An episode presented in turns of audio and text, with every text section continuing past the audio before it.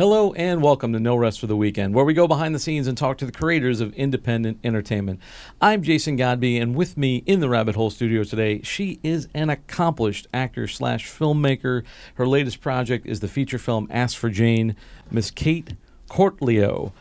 Welcome, Cait. Thank you so much for having me. I can't believe I said your name right on the first try. it was perfect. Because I live in Brooklyn and it's Cortelyou Street. Uh-huh. Uh, but it's Courtleo Yeah. is the name. Got it. So when you see her on the street, kids, that's how you say her name. so um, I want to definitely talk about the movie. I have not seen it yet, unfortunately, but I did see the trailer, which intrigued me, which is why I reached out to you. But before we get into that, I want to talk to you about you, kind of get a sense of your background. So how did you get into acting and filmmaking, and like what is your origin story, so to speak? Well, it's funny because my origin story starts before I was born. Um, my mother saw a production on TV of Meryl Streep and Raul Julia doing Taming of the Shrew at the Public Theater. And that was when she fell in love with Shakespeare. So after she had me, and, and when I was about eight years old, she sort of exposed me to Shakespeare. And we watched Much Ado About Nothing with Emma Thompson. And I fell in love with it too. And I started acting then. So I was doing these workshops for Shakespeare plays from ages 8 to 16. And then community theater and I went to college for it. And then it was after college that I sort of veered away from theater and started doing more film and television work. And I was hungry to make something and I wasn't sure what. And then I learned the story of the Jane Collective, which is what Ask for Jane is based on. And it felt like the universe telling me this is the story, this is what you have to make. You have to make this film. And so this, it's so my this first is one. this is your first it's feature. my first feature. Did you like write or produce shorts or anything like that? I did a I did a web series that won some awards uh, Okay. called A Lady's Guide to Making Conversation More Interesting. That's a great title. Um, and and you know some small films with friends and things to promote theater productions, but nothing in any form close to this scale. So let's get into the movie a little bit. So, Ask for Jane, it's a great title. And uh, I was intrigued by it because I saw the trailer and I went, I didn't know anything about this whole thing. For those of uh, people who haven't seen the trailer, what is the film about? You said that you learned about this story, but like, what was the inspiration behind it? Kind of give me a little history, so to speak. Sure. It's based on a true story of the Jane Collective, which was a group of women in Chicago in the late 1960s, and they formed a whole underground abortion referral service back before Roe versus Wade was passed. And the women eventually learned how to do the procedure themselves, and they helped over 11,000 women before Roe versus Wade was passed. I, I've been a feminist my whole life. I went to an all women's college. I volunteer with Planned Parenthood. I'm the third generation of women in my family to do so. And I didn't learn about this group until three years ago. It was a documentary screening that I went to through New York Women in Film and Television. And it was just a doc about feminism and women's liberation. It was great, called She's Beautiful When She's Angry. And that was when I learned about it. And I thought, if I don't know about this group with all of my background, how many other people who should know about them don't? It's just another piece of women's history that keeps getting erased. So I just wanted to tell the story. When I saw it, the first thing that grabbed me was the title Chicago 1968. I was like, oh, this isn't like Mississippi or Alabama. This is in, you know, this is uh, in a northern state. And, you know, I, I didn't know anything about it either. And I was, uh, you know, I'm some of the history buff. Like, I, you know, I, I, and I and I see movies like this and, and I'm like, well, h- how come I didn't know about this either? But uh, it's it's an intriguing story. It's like something you don't hear about every day. And I wanted to kind of talk to you about sort of the challenges of making this because it's an independent film. Mm-hmm. And, you know, independent films are not easy to begin with, and getting greenlit for something like this is probably harder. Like, first of all, just coming up with a story, you said that you commissioned a writer, but you kind of came up with a story. You know, in writing something like this or developing this project, you're dealing with some tough subject matter. And, Mhm. you know, it's kind of like, how do you make a movie like this entertaining? because all movies must entertain. Like they can't just be history lessons or book reports because you know nobody want to go see them. What was kind of the approach or what was the angle that said, you know what, this is a movie. It's not just an essay or you know something like that. So, a couple of things. One of the interesting things about the Jane Collective was that they weren't operating from any political motive, really. It was just they saw that women were dying because they didn't have access to this kind of care, and so they wanted to help them. That was the whole impetus for what they were doing. So, that was a big factor in the story that we wanted to tell.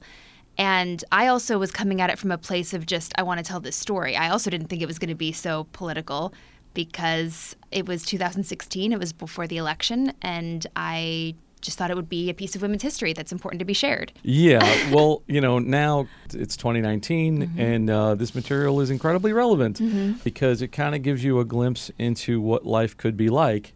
And there's a lot of laws passing, and I don't want to get into that stuff because that's not what this show is about. Mm-hmm. But here's my question: So the the Jane Collective, this is not is it, it's not based on specific people. No, it's not. Okay. So it's it's really it's inspired by true events. Okay, um, so it's um, like they're like an amalgam of di- ab- the characters. Exactly. Okay, exactly. And we were really concerned about having levity in it. So it is a drama, but there's definitely points at which you can laugh. It's just humans being human. And I, I want to add that I, I, had the initial idea, the concept for this project, and then I took it to Rachel Carey, who's the writer, and said, What do you think? do you want to work on this? And she said yes. And she wrote the screenplay and she did a beautiful job. And she took it far beyond, I had a little treatment and she took it so far beyond anything that I had. I think uh, that um, seeing it that way and trying to get levity and stuff like that, because there's a reason why indie film still exists. And I think this is part of it because if you were trying to get this greenlit through Warner Brothers, mm. be like, "Hey, it's a 1968 drama about girls helping other girls get abortions." you know, we can put it up against Avengers Endgame in the summer. like, mm-hmm. it's going to be real hard to get this thing greenlit. But, you know, I think that the history part of it was intriguing. And it did seem like the approach was, like you said, you're a feminist, but it doesn't seem like a feminist movie. Like, it doesn't seem like it's a message film more about like hey this is something that happened and this was people helping other people. Yeah that's my hope. I yeah. don't i don't really it's just telling history. It's just a piece of history and it, it's really it's not hitting people over the head with it. It's just telling human stories which i think have been sort of not to be too political but has sort of been erased from the conversation is just the individuals who are affected by policy. Yeah and i, I feel like uh, you know stuff like this is you know art reflects life reflects history and so forth I thought the whole concept was intriguing, and I, th- I think it, it was great that that happened to begin with. You know, I, I hope it doesn't have to happen again. Mm-hmm, but like, too. it is definitely one of those topics that when you, you mention it at parties, somebody's going to argue with you, and it's daring just to try to tell a story like this. Mm-hmm. Now, in terms of the other challenges of production and so forth, so aside from the subject matter, you've got the challenge of you making a period piece you know, because it's 2019. This is 1968. So yep. you know, it's a 50 year old story and like how do you do that on an indie budget because you know the 60s you got period cars mm-hmm. houses don't look the same mm-hmm. clothes don't look the same you know all of your art direction set design all that stuff has to go into there and the look and the feel of the movie is different you know it's not a modern movie talk to me about that just sort of like the the making of the movie and like how do you get you know 1968 in in 2018 or whatever it was you filmed it. Well we got very lucky with locations first of all. Um, another member so rachel the screenwriter and i know each other through a theater company the shelter and another member of the company has this historic house in brooklyn in the prospect lefferts area and he lent us his house to shoot in. And then he had another house, which was his childhood home where his mother lived. So we had two houses still decorated from the era, these beautiful historic. So we shot in every room of those houses. They were all different things. They were dorm rooms, they were bedrooms, they were apartments, they were doctor's offices. We used every room in those houses. That's awesome. I, it just goes to show you, two kids who are listening out there make friends. It's oh, yeah. good to have friends when you're trying to do these things, especially when lo- locations are like the hardest thing ever. Mm-hmm. I think to get in a film. Mm-hmm. Um, you were in the movie mm-hmm. as well. You're actually your character's not. It, people call for Jane, but your character is actually not Jane. Yeah, uh, so there is no Jane. It's a code name. Right. So who who do you play? Let's tell us a little bit about her. Sure. Um, I play Rose. She's the lead of the film, which is, I mean, it's a very ensemble-driven film, but she's sort of the story that you first follow and she is a student at the University of Chicago and she wants to be a teacher and she's a little timid and she goes to meetings for Students for a Democratic Society, but she takes a back seat. She gets coffee for the men. Her roommate, Janice, who's played by Cody Horn, who's amazing, is much more of an activist and, and really calls out the injustices that she sees and is trying to push Rose to be a little bit more active than she is. And then through the course of the film, Rose sort of realizes she she sees this need women dying and wants to help them. And it's always just trying to help people and trying to do what she thinks is right. That's her motive. But through that she becomes capable of so much more than she ever realized. And she becomes this total activist and she really loses a lot of things along the way, but her quest is ultimately to just help people, and she really succeeds at that. But again, Rose is not a real person. She's sort of mm-hmm. an amalgam of these different people that were in this movement. Yeah, the woman who actually started the Jane Collective is named Heather Booth, and she's always been an activist. She's she's incredible. She's a she's a firebrand. She uh, there's a doc coming out about her, and she's been very supportive of the film. She even came and spoke when we had our New York premiere at the Village East. And another member of the Jane Collective, Judith Arcana, was also instrumental in shaping the screenplay. She's been our consulting producer, has been on board almost the whole step of the way. So a lot of the stories in it are inspired by anecdotes that she shared with us. That's really cool. So you, you did have some you could there was a source that you could kind of go to and yeah. talk to people with this type of movie too so as i mentioned before maybe a little bit difficult to market to a mass audience mm-hmm. probably one of the challenges too is like if you're getting other people on board getting other so you were one of the producers in it you're also acting in it, so that's a challenge right there. I imagine. Yeah. Uh, you got to be two places at once. But uh, what was sort of the business plan for the film in terms of like wanting because you make a film like this and, and it definitely has a message to it. You want to get it out to the world, mm-hmm. but it's also one of those things where uh, maybe the audience feels like you're asking them to eat their vegetables. You know, how do you kind of like put the right spin on it? How do you sell this movie, kind of? And how are you guys getting it out in terms of distribution? Mm-hmm. Well, we have a distributor. We're working with Level Film, I I really I saw this sort of educational like i saw it being shown in schools in my head when i was making it and you know high schools and colleges and something that people can have conversations around but i wanted to make it a narrative film because i wanted it to be entertaining. I, I don't want it to be medicine. I want it to be an exciting story. And i feel for me at least narrative film is the most interesting way to ingest history. Our plan was initially to just do vod just okay. a streaming thing. And then it's because it's so unprecedentedly relevant, we've had a whole theatrical release. So we've been playing in cities all over the country in limited releases. But that came about only because of what's happening now. Yeah, it's really been. I mean, it's it's weird because it's it's you know it's great for the film, but it's so horrible for our country and for women's rights. But I, I hope that this movie can spark conversation and maybe it's thinking ahead and, and really optimistic, but I, I would love it to help change policy because it's really just understanding where women are coming from who might seek an abortion and might need one. There's been a lot of talk about this stuff now, and uh, oh my God, is it scary in certain states? And you know, that's exactly what I, I was like. Did they like? Did somebody have a crystal ball when they made this movie? Like, were they thinking about what was happening now, or is it you know, are we just living in that time when we feel like we're we're going backward 15 years. I mean, not to get super woo, but I feel like it was a crystal ball because it really it was like when I saw that doc, when I learned about the Jane Collective, it literally felt like a voice in my head, like the universe saying, "This is your story. You need to tell this, and you need to do it right now." There was no real reason for it to feel as urgent as it did, but it, it did. Yeah, usually a 50 year old period piece is not something you got to make right now. I know, you know? but uh, I just I had this immense drive. I can't explain it. I think that I used to talk about in writing like there's there's sort of like a universal bank of ideas that we all pull from, and if you pull an idea down and you don't write it fast enough, somebody else will get it and write it. Yeah. And I, I think that's why you see like movies in Hollywood where there's like one studio comes out with a movie and then they, another movie, movie comes out that's similar by another studio. It's either that or they're all stealing from each other. And I'm just being optimistic. but uh, you know, I, I do feel like you do get that urge of like, yeah, this I should be doing this now. Like there's a because there's probably like a million other things that you could have done, sure. or other projects that you could have worked on that would be a lot easier than trying to produce your own film. Like you could have just gotten cast in somebody else's film. And I actually turned down a couple different parts in things really? because I was busy working on this. But no, to your point, that's exactly what happened because there are now actually two competing projects about the Jane Collective that were announced after we were already in production. So I don't know what's happening with them now, but we will always be the first narrative film about the Jane Collective. There's there was probably something in the wind going on about what was happening politically, mm-hmm. and you know somebody had their ear to the ground. That's what somebody said. Oh, because you see that happen all the time, where things are sort of happening in the zeitgeist. Oh yeah. And uh, and then you know there's a movie about it. Usually the movie is five years too late because it takes so long to make a movie. How long were you guys in terms of like from your initial inception till fruition till the movie was actually made? How long was that period? Jason, it was so fast actually. Really? It was. I had the idea for this film. I learned about the Janes in May of 2016 and then I was actively seeking financing in March of 2017, and we were shooting in July of 2017.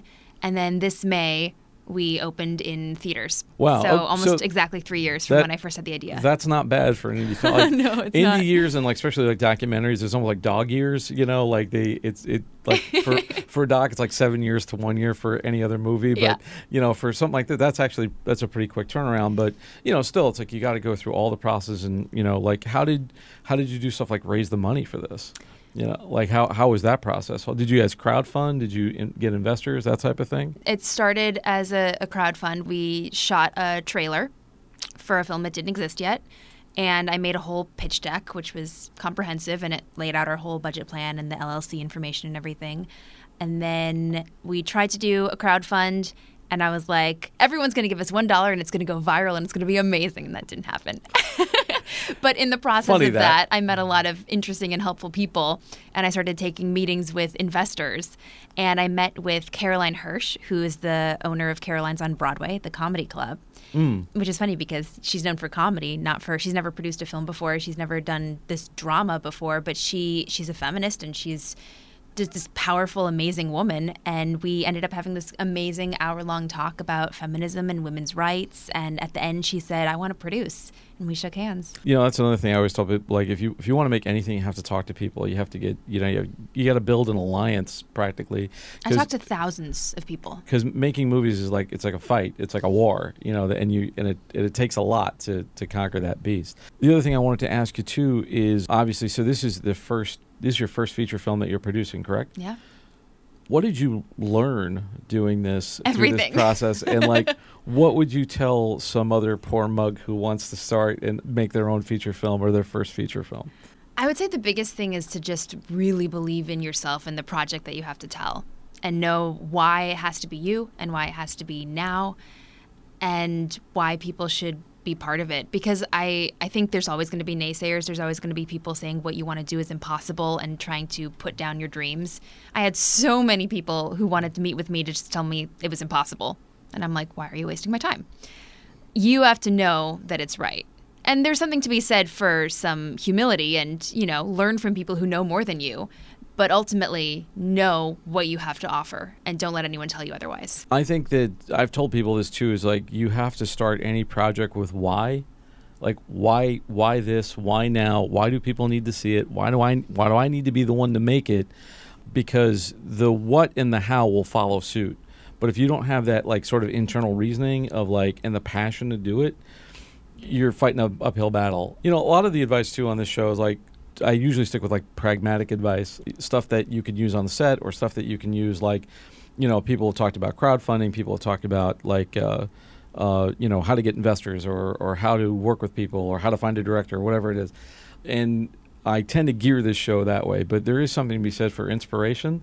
And I but I've always said that like I'll, I'll take information over inspiration because you can be an inspired idiot and not know what to do. But obviously, in this process, you were learn. You kind of learned as you go, I would imagine. Oh, yeah. But you were I able. still am. Yeah, I mean, it, it's so much to it. And then once you've made the film, then you got to go through distribution and all that, and that's a whole other game. That's got nothing to do with filmmaking. And you know, I've heard uh, feature film tell people say, you know, we got a sales agent, and those people don't even like movies. They just know they have to sell it. They they like movies about as much as the guy at McDonald's selling hamburgers likes hamburgers because it's their job. And they're you know they're not artists, they're not creative people, but this is Oh, what that's they so do. cynical. I bet they love movies. Uh, you know, uh, it- it's I. I, I mean, I don't know them. Uh, it, cynical, yes, but also like a realistic picture, and like being able to sell a movie by saying, "Hey, this is why this movie's going to sell." Not it's a great movie, not it's the greatest thing since sliced bread, or it's the greatest thing since Lawrence of Arabia. Like, this movie will sell because there's a market for it, and this is what the market is. Go sell that market. Mm-hmm. You know, stuff like that is you know nobody you don't teach that in film school. They sure as hell don't teach you that when you you know learn about acting or anything like that. Mm-hmm. But all that all that or like how to do the festival circuit or you know did you guys start with a festival run 1st hmm we did. Yeah, we played at a lot of festivals. Um, Did that help you kind of create a buzz for the film? Yeah, I think it did. And my co producer, Josh, who's one of the people I was saying, learn from people who know more than you. Josh knows so much more than me. He's been doing this over a decade. He's great. I'd never want to make a movie without him. That's a good Josh piece of advice. Find somebody who knows more than you and work Mhm. with. And he is a big advocate for continuing festivals, even now as we're in theaters. He was like, this is still a relevant film that people in all of these small cities who want to, like, say, say this little town in Missouri wants to do a screening. Yes, of course we should do a screening there they might not hear about it if it's just on VOD. Right, uh, and there is something about the the theater experience that you can do. And people, I've had several people talk about, and I've seen several indie films doing sort of like a road show with it, mm-hmm. where they like to Bite take Me is a good example of that. Yeah, um, I actually interviewed the director. She was uh, one of the second person on the show, Meredith Edwards. Ah. Uh, talked about that film here, and we had the guy who directed uh, Princeton Holt, who directed 2050, and they did a similar model where they kind of took the film out on tour. They did select cities they went out, they did Q and A's, and every time they showed up for Q and A, the audience showed up. Like, it was an incentive to bring people, and it's a great model, especially for indie films, because man, is it hard to get butts and seats anywhere. Mm-hmm. And yeah, and you know, we just covered the the Soho Film Festival in June people are doing the festival circuit, I think, to build buzz, to build audience.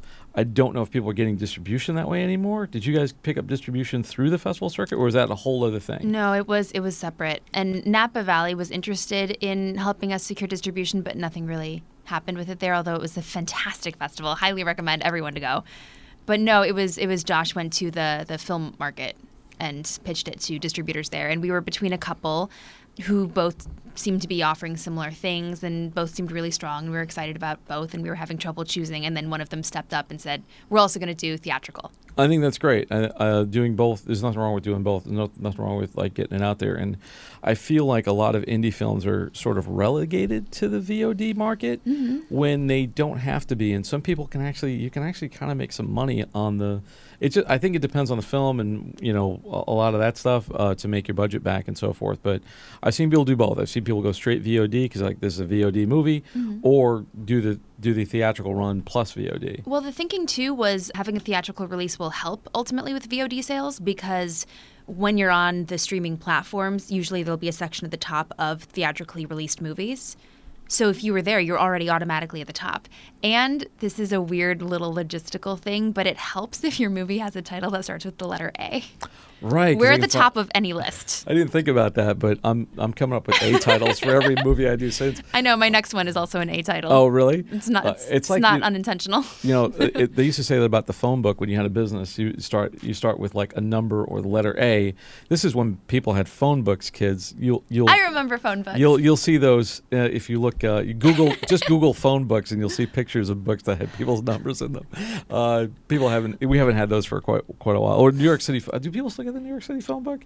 It's like this. It used to be they used to deliver a phone book, and it was like the size of a Buick for New York City. It was just giant book with names and numbers. Oh, I've never seen one in New York. Yeah, so you, you haven't been here that long, but but yeah, it was a thing back in the day. Look it up, you, okay. you'll see. But anyway, we're gonna wrap up shortly. So if people out here on the interwebs uh, or where they see this, if they want to find out more about you, more about Ask for Jane. Uh, where can they find you all on the web? So the movie is askforjane.com. On Instagram, Twitter, Facebook, it's Ask for Jane is the handle. And I am also on Instagram. I don't really do the Facebook thing, but I think I have a fan page. Hmm. It mostly just posts from Instagram. Created by your fans, no doubt. um, which is Cait Cortelyou, um, or katecourtleo.com. And Jason can spell it. or I can. uh, it's uh, You'll, you'll find it on the title of this. Um, but uh, thanks so much for coming. If there's any follow up that you guys want to do, or if you have another project, feel free to come back because I, I love talking about this stuff. And I also tell people I've had a lot of uh, women filmmakers on the show, and you know I don't know if if like usually filmmaker shows are a little bit of a boys club, and I always tell tell the guys out there who are listening this like listen to the women they're getting it done they're doing good things and these can actually be good movies too like just because it's just because it's about you know, feminist messages, whatever. It doesn't matter. It's a good movie. Go see it, and and hopefully it'll help you learn how to make movies. But thank you for coming, and thank you all out there for taking this trip down the rabbit hole. For more episodes of this show, you can find them on our website, no rest for the weekend podcast.com. You can also subscribe on all the major podcast channels, and now we have a Patreon, so you go to patreon.com slash no rest for the weekend. Uh, once again, just want to give a quick thank you to Cait Cortelyou. Uh, who I learned how to pronounce her name today, which is great. For Behind the Rabbit Productions, I'm Jason Godbey. Thanks for joining us. We'll see you next time.